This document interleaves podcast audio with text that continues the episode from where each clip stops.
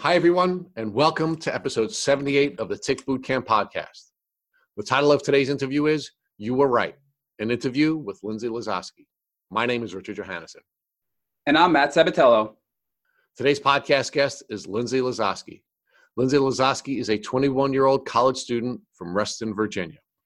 Ms. Lazowski started experiencing the symptoms of a tick disease in the summer of 2015. She was about to start her senior year in high school, but suddenly she didn't feel like herself. She developed thyroid issues and POTS, among other symptoms. As a result of her undiagnosed health issues, Ms. Lazowski felt socially isolated. Her health journey was misunderstood by her peers and her family, and she felt like she lacked the support she needed to get through her health challenges. After being diagnosed with Lyme, Ms. Lazowski felt validated and started a treatment regimen that consisted of antibiotics, organic foods, and herbs. Ms. Lazowski's tick disease journey led her to appreciate life, and her blessing in disguise furthered her goal of changing the world. Hey, Lindsay, and welcome to the program. Hey, thanks so much for inviting me. I'm really excited. We're really excited to have you as well. Uh, we think you're doing a great job by reaching out to folks in the Lyme community through your beautiful Instagram, and we want you to share your journey with our listeners. All right, I'm excited. So I'm actually just about 30 minutes out of, outside of Washington, D.C., um, in a town called Reston, Virginia. And what do you do there in Reston, Virginia? So right now I'm kind of just hanging out, unfortunately. Um, I will be, so I'm a college senior and I will be going back to Virginia Tech. Uh, well, I won't actually, sorry. I'm taking online classes. So, in a sense, I'll be going back. But right now, I'm taking a winter class just to catch up from some missed classes from when I was really, really sick. Basically, junior and senior year, I missed a few semesters. So, right now, I'm just trying to catch up on classes let's just walk back a little bit in time and talk about where you grew up, who you grew up with, what kinds of things you did, what kinds of things you did before you started college. Yeah, so I've always lived in Reston, Virginia, um, other than going to school. And I was a very, very outgoing, social young girl when I was in high school and middle school, etc. And I was a competitive figure skater. I loved seeing my friends. I prided myself in always achieving academic success. Yeah, that's kind of just what I was like. I was always super, super passionate in making a change in this world. I didn't really know how I was going to do that, but I knew that I, in order for me to make a lasting impact and feel valid with my life, I had to better this world in some way.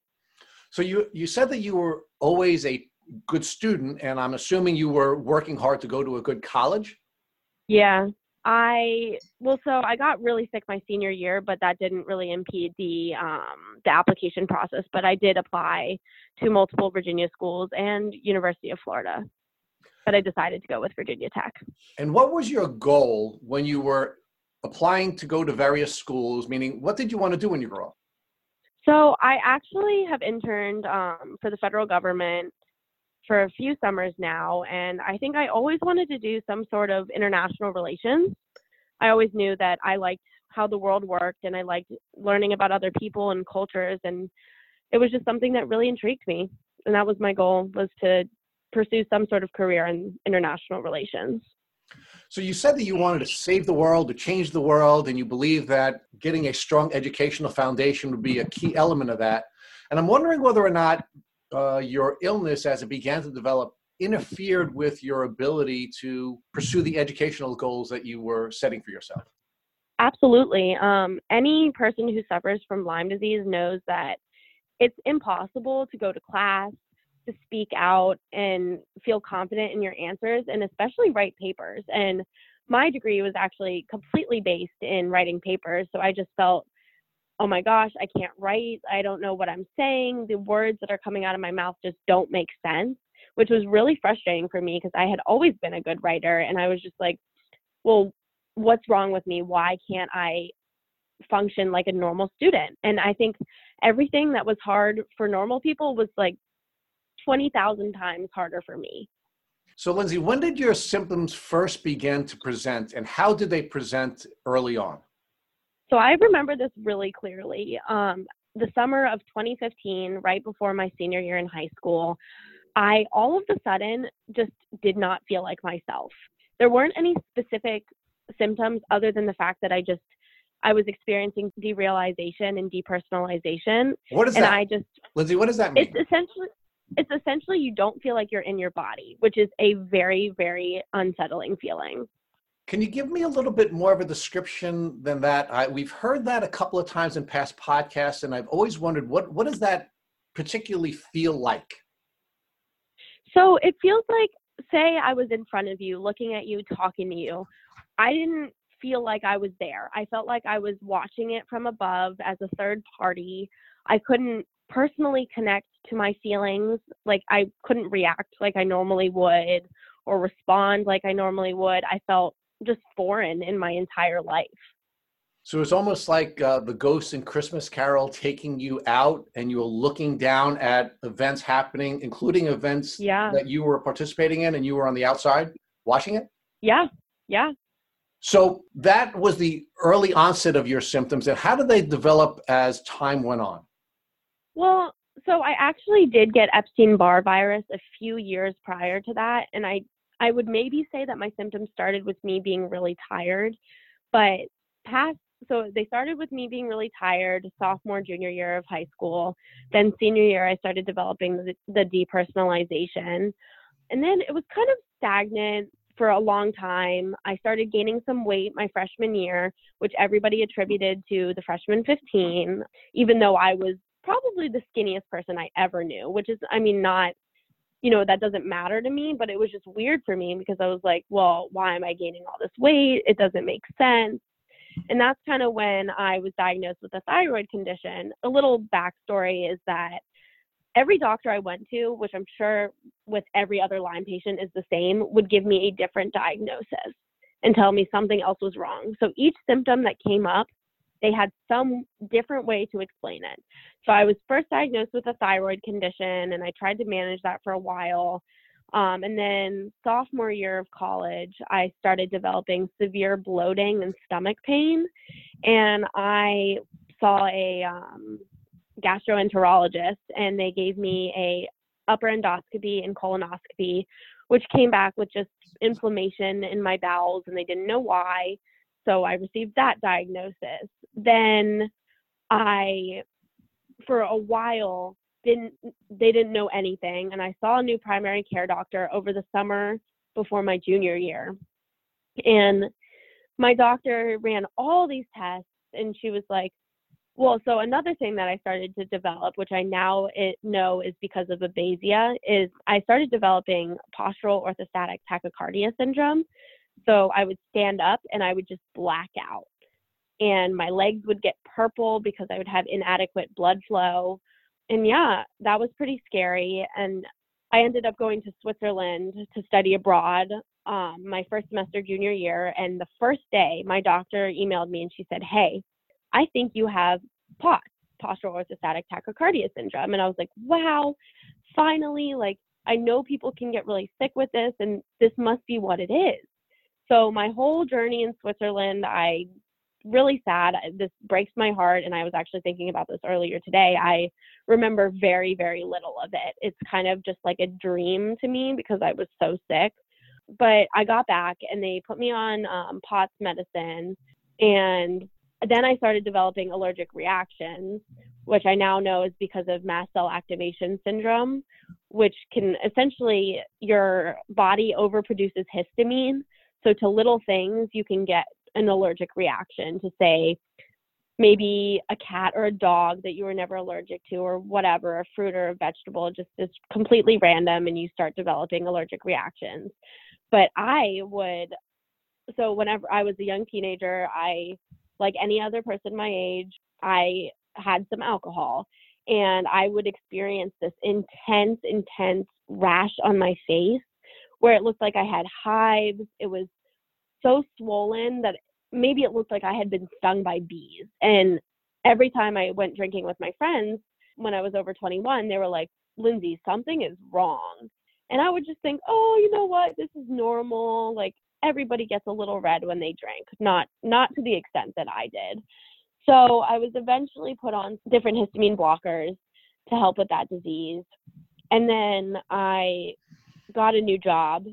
My junior year summer approaching senior year with the federal government and I was really excited.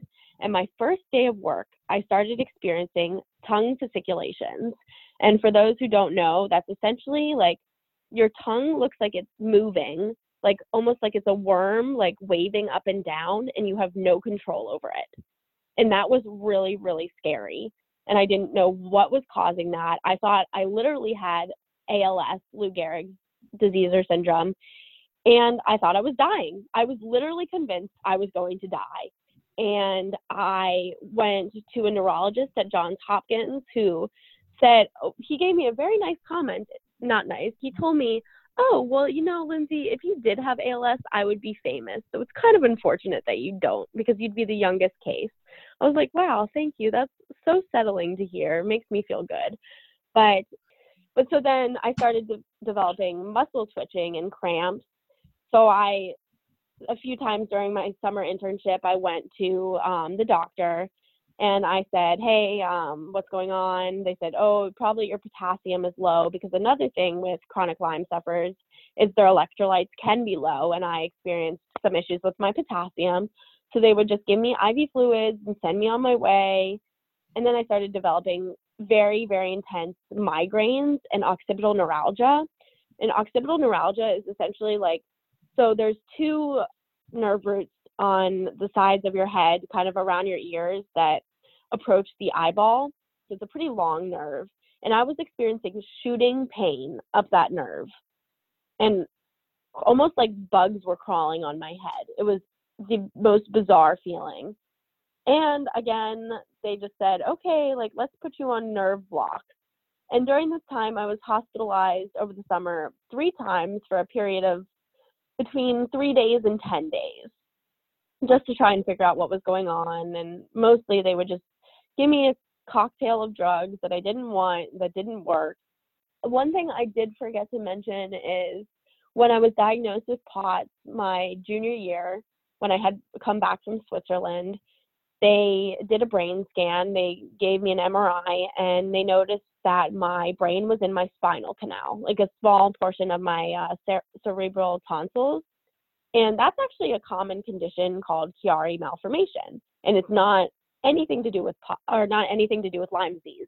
And so I ended up having my first vertebrae trimmed down in April of last of last year, my junior year of college and I left school and I thought, okay, like this is it. I have I have POTS, I have Chiari malformation, I have mast cell activation, and I need brain surgery and that's gonna fix everything. And then I started what I'm telling you about the tongue fasciculations and the muscle twitching right after my surgery, maybe a few weeks later, I started getting that. And I was like, is this a result of my brain surgery? Like, I don't know. And basically my neurosurgeon had me come in in September when things just kept getting worse and he was like yeah I don't I don't think that these things are related but they also didn't know a ton about Chiari malformation because it's I mean people have it but it's not it's pretty rare.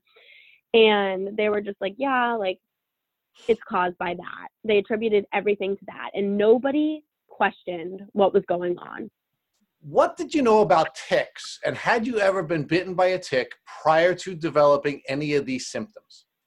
So i remember my best friend erin that i've known since i was two she had a lake house in lake anna virginia and we went there i think sophomore year of my in high school and her mom i remember i got out of the lake and she said lindsay don't freak out you have a tick on you and this was sophomore year in high school. Lyme disease was not talked about. So I didn't know. She took the tick off me and I went about my way. So maybe I got Lyme disease then. I also, uh, when I came home from Switzerland, I had a bullseye rash on my arm after being bit by a mosquito. Little did I know mosquitoes can transmit Lyme disease as well. So that's not surprising to me. So another thing is, so with Lyme disease, there's multiple co-infections, as people know. But my doctor recently ran a test, and she saw that I had Rocky Mountain spotted fever, which actually can kill you. It's pretty severe and can cause meningitis, which I did have this summer. It sounds to me that you knew very little about ticks prior to being Yeah. diagnosed with Lyme disease, and you did have some contact with ticks that you can remember, at least on one occasion, being bitten by a tick and a tick being removed. During the course of your journey, you were you were getting one illness after another after another, and I'd like you to share with our audience how that was impacting you socially. everyone thought I was crazy. I the first time I saw a doctor, he told me, you know, not that depression's not real. I of course believe it's real, but he told me I was just depressed. And then year after year, my friends just kept saying like, "Lindsay, like you need to stop pursuing this. This is crazy. You need to live your life." Um, I had a boyfriend at the time when I got my colonoscopy, and he was just like, "Why don't you believe your doctors? Like, why why can't you just accept what they say and maybe this is not as bad as it is as you think it is and that was really hurtful i didn't want to see people i socially felt like nobody could understand what i was going through and every time i met somebody with a chronic illness i was like not like i of course hate that other people suffer but i was like this just feels right to connect with somebody else who's struggled so socially it's been very hard for me What impact did that have on how you see yourself? I noticed from your Instagram there have been some vulnerability that you've uh, you've shown and you've shared about how you feel about yourself. How did you feel about yourself, and how did that change as people started to reject you and reject your illness? I kind of just felt like I wasn't worth anything and that that's really hard for me because I've always felt like I was popular, I had friends, people liked me and then I was just like, well, why like why don't people like me? Why don't people believe me? Like maybe they're right. Maybe they're like maybe this is all in my head and I'm making it up and for anyone listening, like never accept that. You are right even if other people tell you you're wrong. Well, it turns out, Lindsay, even if you're Justin Bieber, people are not going to uh, believe you. And we actually put up a meme on our Instagram this week about judgment and love because a very popular singer, you know, came out and shared with the world that he is suffering from Lyme disease and he felt judged and he was accused of being a drug addict, he was accused of being depressed, he was accused of all kinds of things and clearly Yeah. that has a negative impact on one's opinion of themselves. So tell us how your family was impacted by your Lyme disease. So I think that my parents, so I live with my mom, dad, my younger brother who's 15, and then I do have a sister who's my age, but she doesn't live with us um, right now. But my family, I just don't think that they believed me. Also, like, of course, you know, they were there for me and they understood it was hard. Um, my dad, when he was growing up, had very severe asthma prior to um, them figuring out kind of what causes asthma, how to treat it because I mean now he's okay, but he went through a lot of years of really bad medical struggling.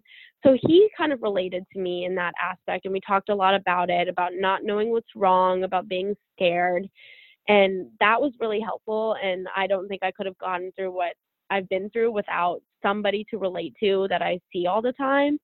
But honestly, like with my mom, I love her and I love all the support she's given me, but I just don't think she understood. And maybe that's because she wasn't educated and she does actually work in the medical field as a speech language pathologist. But I remember when I was finally told that I had Lyme or that they thought I had Lyme, I told her that and she was like, You're wrong. You've had so many diagnoses, like, this just isn't it. I don't, there's no way that I could believe this. And I remember one time my mom and I were shopping at Athleta and I had come home from school for the weekend because I just couldn't handle all the stress and everything was getting to me. And we had ran into this. I mean, this blows my mind. If, if this is not foreshadowing, I don't know what is. But we ran into this woman at Athleta who told me, like, we were just chatting, and somehow Lyme disease and sickness gets brought up in every aspect of my life. And she was like, Yeah, I was really sick like you too. And it turns out I had Lyme and I never thought anything of it until recently. And I just, even then, I told my mom about it, and she was like, "Yeah, I mean that's kind of wacky. Like, why would somebody go pay thousands of thousands of dollars to see a doctor uncovered by insurance, especially since she was, her father and her brother both are medical doctors and believe heavily in Western medicine and don't think that it's necessary to see a doctor that's integrative and not covered by insurance. So it was very tough with me and still kind of is with my family and the support that they're able to give me. Lindsay, did the diagnosis help you to at least discuss this issue with your friends? Did this give you the ability to gain some acceptance with people who were doubting you before you had the Lyme diagnosis? Absolutely. I think once I said I have Lyme disease, everybody looked at me and they're like, I am so sorry.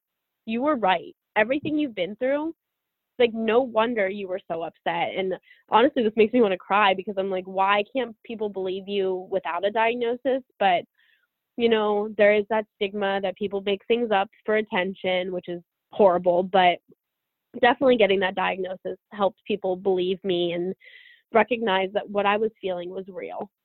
Lindsay, I want to understand more about what led your doctors to the POTS diagnosis because many of our listeners and many people that we've engaged in, in social media have questioned whether or not they have POTS, what the testing is, and if that's really just a side effect of their tick bite. So, what led you and your doctors to that diagnosis? So, in all the tests that my doctors were running, my primary care doctors, they noticed that I I had said that I would get lightheaded, and they were just like, you know what, like let's run, let's check your blood pressure laying down to standing up because if you have POTS, I mean, there's two types of POTS. There's what people typically recognize as POTS when your blood pressure and your heart rate change. So your blood pressure drops when you stand and your heart rate elevates by, I think it has to elevate by at least 30 beats per minute. But then there's also hyper hyperallergenic. I'm definitely pronouncing that wrong. Hyperallergenic. I don't know, but there's that type too, which your um, where your blood pressure raises instead of dropping, and they just they noticed that that's what I was experiencing. So they said, okay, like when you get back from Switzerland, we want you to see a cardiologist who specializes in POTS.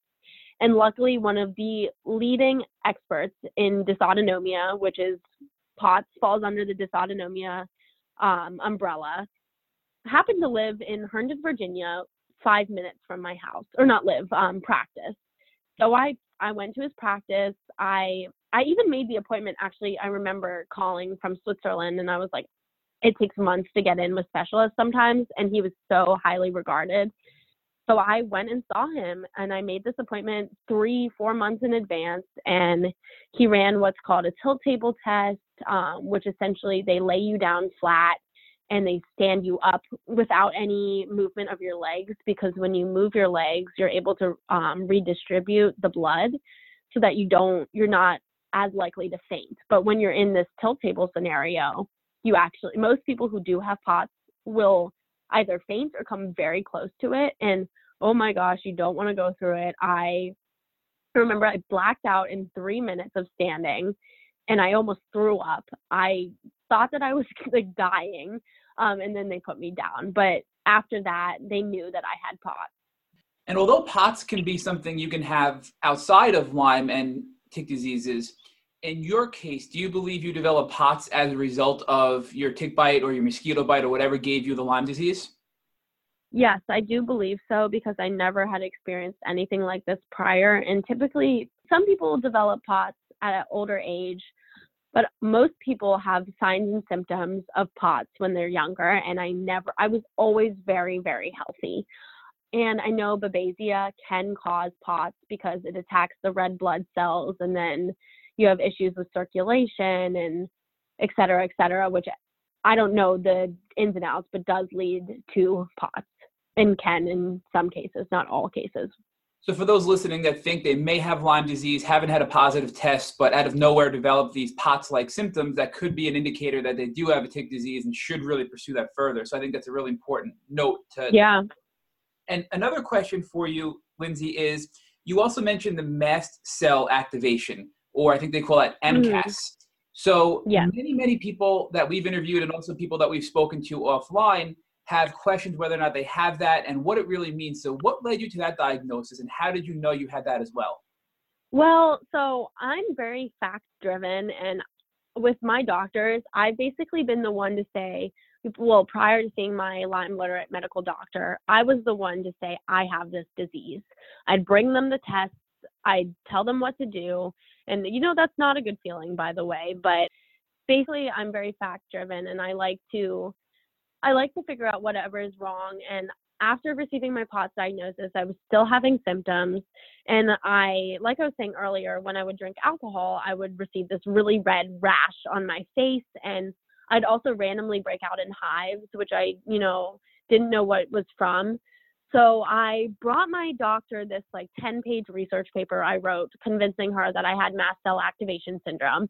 This is actually a pretty important part of my story. And I convinced her. I saw there's a medicine called naltrexone that's used for, I think it's used for alcoholics, but in low doses, it combats immune issues. And I told her, I was like, I've been seeing all these like testimonials of people getting better uh, when using low dose naltrexone while you have mast cell activation. So eventually she put me on that med and she determined, okay, yes, you have mast cell. And then I I eventually also saw a doctor at the University of Virginia who specialized in mast cell, and he determined that mine wasn't mine wasn't a super severe case, but it was worth pursuing the medication to help fix it. So, Lindsay, for those that are listening and think they might have mast cell activation, what would you recommend they do? Honestly, I would present it to your doctor, ask them to run the test. I don't remember the specific test, but there is a test where they can check kind of how your mast cells operate. And by the way, mast cells are a huge part of your um, your biological construction. Um, and they can definitely test to see if you have an inappropriate histamine response, which would indicate that you have mast cell activation. We want to learn more about how you ultimately got to your Lyme disease diagnosis. Yeah. So this part's kind of funny. So I said I was hospitalized in September after I had meningitis in August with my Rocky Mountain spotted fever. And I was taking a medicine called Diamox to help relieve my intracranial hypertension. And I, fun fact for those who know about opening pressure, my opening pressure when I had meningitis was 29. And it's typically, I believe, I mean, in most people it's below 20, but that's the high side. Anything 10 and above is not always normal. And basically, my doctor um, admitted me in the hospital. I was there for a while and I left school. Um, and I returned home and I was super sad and I just didn't know what to do. And my mom is a speech language pathologist and works at a hospital in Northern Virginia.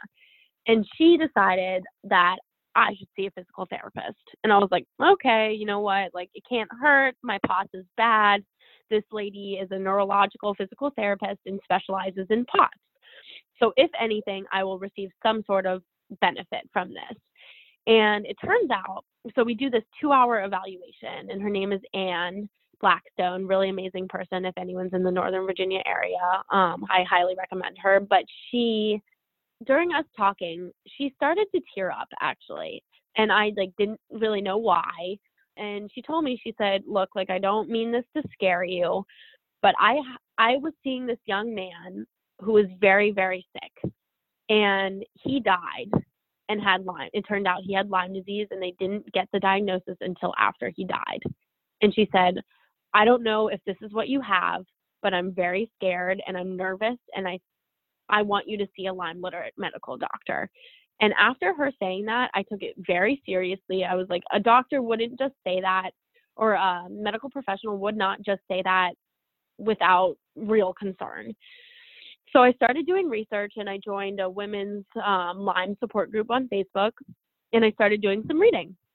And reading other people's stories, I automatically knew that this is what I had. And I had never felt that way before. I had felt, you know, maybe I have this, like, let's talk to the doctor, it's a possibility. But when I was reading other pa- other patients' testimonials, I just simply knew that I had Lyme disease.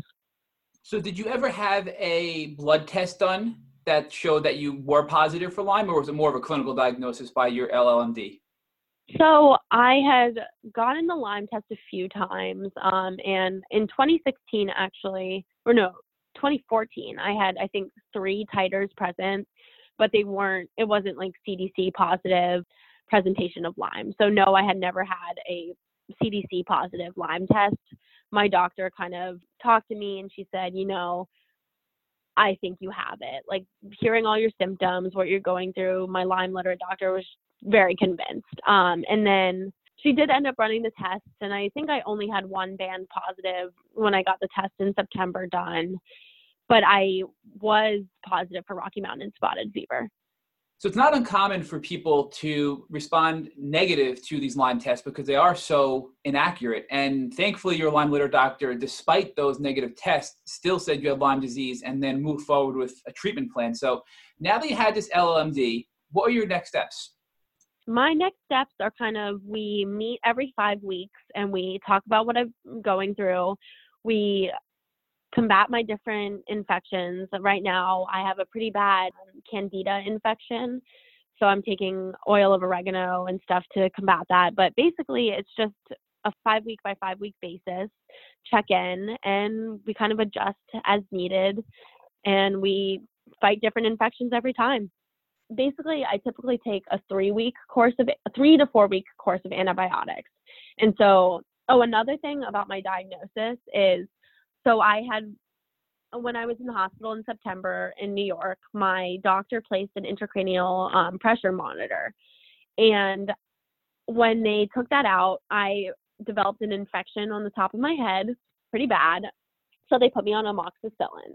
And at this time, I was like, yes, like I'm getting put on antibiotics. I think I have Lyme disease. Like, hadn't seen my Lyme literate doctor yet. And I was really excited. And the second day I started taking them, I got very sick. And that's kind of what solidified the fact that I knew I had Lyme because I was experiencing a Herxheimer reaction. But then um, maybe like 10 days later of amoxicillin, I saw my Lyme literate doctor and she put me on, I think at that point, she put me on doxycycline for a few weeks. How did you feel when you started the doxy? Was it any different than when you were on the previous antibiotics?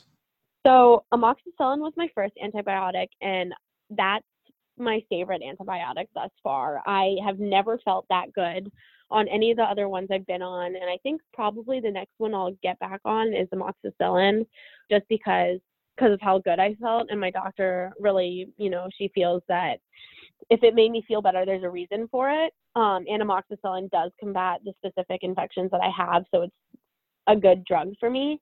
But so Doxy, I don't really think made a difference for me. I know the first time I ever took it, by the way, take Doxy with food or you'll throw up because I did throw up. but yeah, I don't really think Doxy made a difference for me.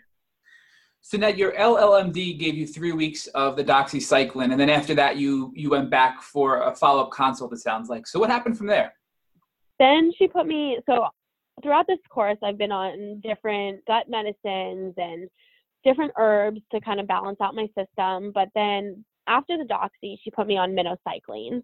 And um, if you know my story, I developed intracranial hypertension from being on minocycline because what actually can happen is with the class of um, antibiotics called tetracyclines, like doxycycline and minocycline, you are susceptible to, to developing intracranial hypertension, which is essentially the cerebral spinal fluid in your brain and your spine builds up and you can go blind, you can die. It's very serious. They put me on a medicine to fix this and took me off minocycline immediately after she realized that this is what was going on. But so I was on that, I think I only had two days left, which was the weird thing. So I had been taking it for just under four weeks. So, in addition to the antibiotics, you mentioned you did some other things for your gut health and also took some herbs. Can you talk to us about how you felt the herbs were effective in treating your Lyme disease? So, a big thing, I know you guys are fans of um, Dr. Bill Rawls and have had him on your show. A big thing for me is I think that there needs to be a baseline, and herbs provide that baseline. They help support your immune system, they help they're antimicrobial, antiviral, antibacterial, all at the same time while providing you some sort of baseline and helping your health increase or helping you feel better. So basically, I think that, you know, herbs aren't a heroic treatment, but they are helpful and they help stabilize your immune system. And I know for my gut, I took this shake thing in conjunction with probiotics to help improve my gut function. And, you know, not to be TMI, but I had, I thought using the bathroom like every four days was normal. Nope, not normal. So after taking this gut um, medicine called Glutashield, I felt like my stomach lining was finally functioning properly, and I started having bowel movements every day, which was really great for me. And that's also a huge thing for detoxing and helping rid the body of toxins. Lindsay, did you do anything else to help your gut health? So, for example, do you ever try drinking kombucha or doing any other alternatives to strengthen your gut health while doing all this other stuff? Yeah, so the first thing I did when I found out that I might have Lyme disease, prior to even seeing the doctor, I changed my diet radically. I became, I only eat organic. I don't eat meat. I don't eat sugar. I don't eat gluten. I don't eat dairy. Um, there's probably something I'm missing. Oh, I don't eat nightshade vegetables. But um, that was probably the biggest alternative. I don't know if that's really con- considered alternative treatment, but I would say that for people who have not changed their diet, that has been the biggest help in making me feel better immediately is changing my diet. So now you've only been diagnosed for about, I'm sorry, you've only been treating for about the last four months. Is that correct? Yes, that's correct. And you were on the doxycycline, then you went to the minocycline, and then you had these problems with brain inflammation. And what we yeah. find very interesting is that brain inflammation can be a symptom or a side effect of Lyme disease, meaning it could be a Herx reaction, it could be a Lyme reaction, but it also could be a side effect of the most commonly used medication to treat Lyme, which is a doxycycline, the minocycline, and all of those types of antibiotics.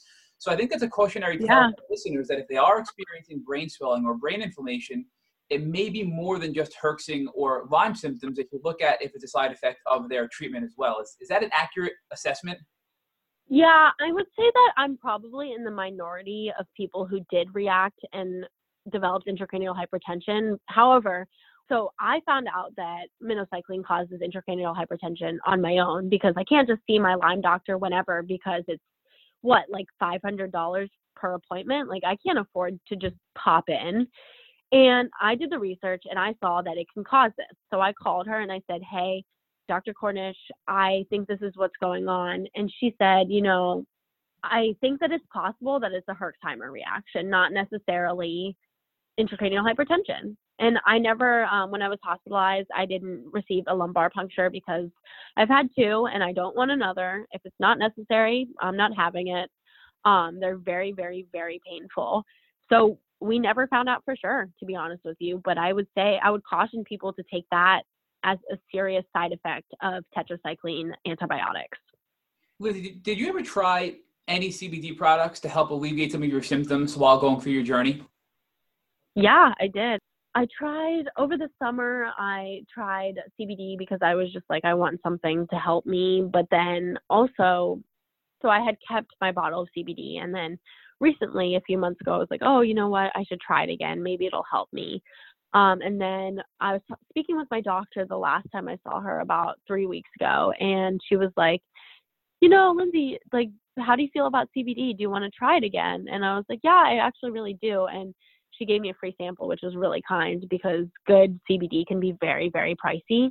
So I've been taking it, and to be honest, I don't know, maybe I'm not doing it right, but I don't feel drastically different when I take it and maybe I need to take more, etc. But I mean, I feel like it makes me a little sleepy, which is kind of what she gave it to me for, is because I have very bad insomnia. So, yeah, I've experimented with CBD. I would definitely be open to hearing other people's opinions about it, though, because I don't think I'm doing it correctly. Lindsay, the kind you're trying, is it the oil in, in a bottle that you put under your tongue? Yeah. And do you know what brand you're using? I don't actually.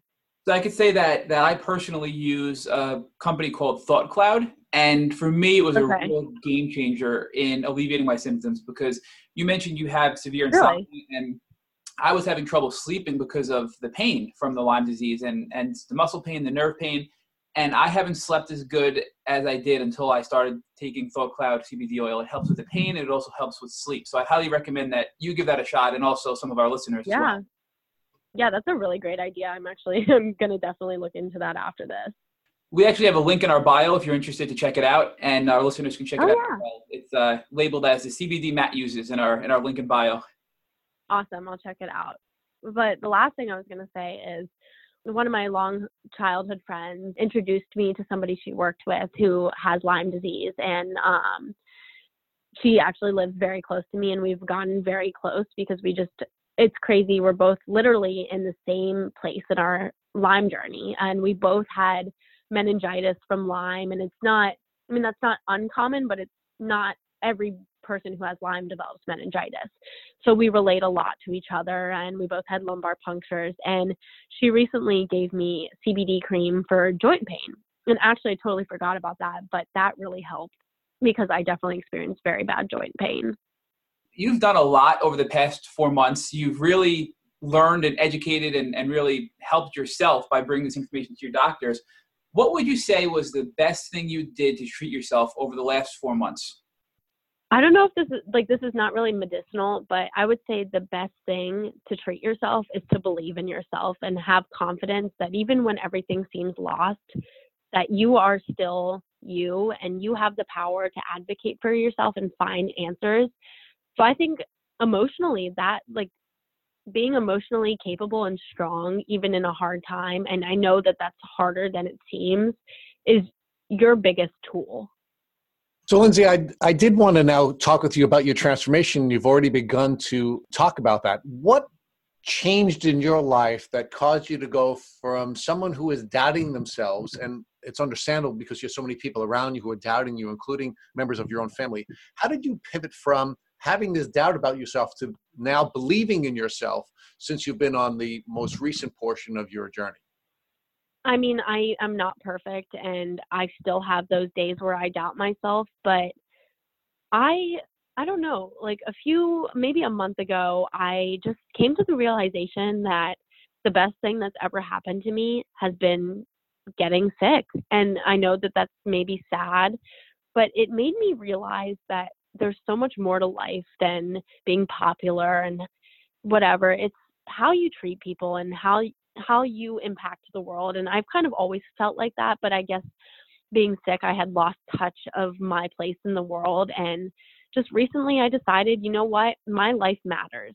And there are so many people out there like me suffering and they deserve the help too. And if i'm strong for them maybe they'll get better now, Lindsay, one of the ways we located you is through your social media, where you're really beautifully depicting your journey and you're sharing a great deal of vulnerability. Can you share with our listeners what inspired you to reach out to others in the community? You know, again, I felt like my regular friends just didn't understand, but I also felt like, so in terms of sharing my story on social media, I felt like not enough people were doing that. And of course, there are thousands of people who share their stories, but not on their regular Instagrams. They make a separate one, and I'm guilty of that. I'm not guilty of that, but I did that too because I was like, you know, my my friends don't want to hear about this, but I felt that sharing my story on my Instagram would help inform others about how severe Lyme disease was. And through that, I've kind of made connections with people who have similar stories or who struggle even with chronic illness that's not Lyme disease. And that's kind of how I've developed connections within the community is just simply by sharing and being vulnerable and raw. And other people realize, you know what? That's what I'm experiencing too. Thank you for telling me that this is how you feel because I thought I was alone. So, Lindsay, now I want to ask you for your final piece of advice for people in the Lyme community. If one of your friends who are not now involved in the Lyme community, who you care about, called you up and told you that they had a tick biting them on the leg, what would you advise them to do?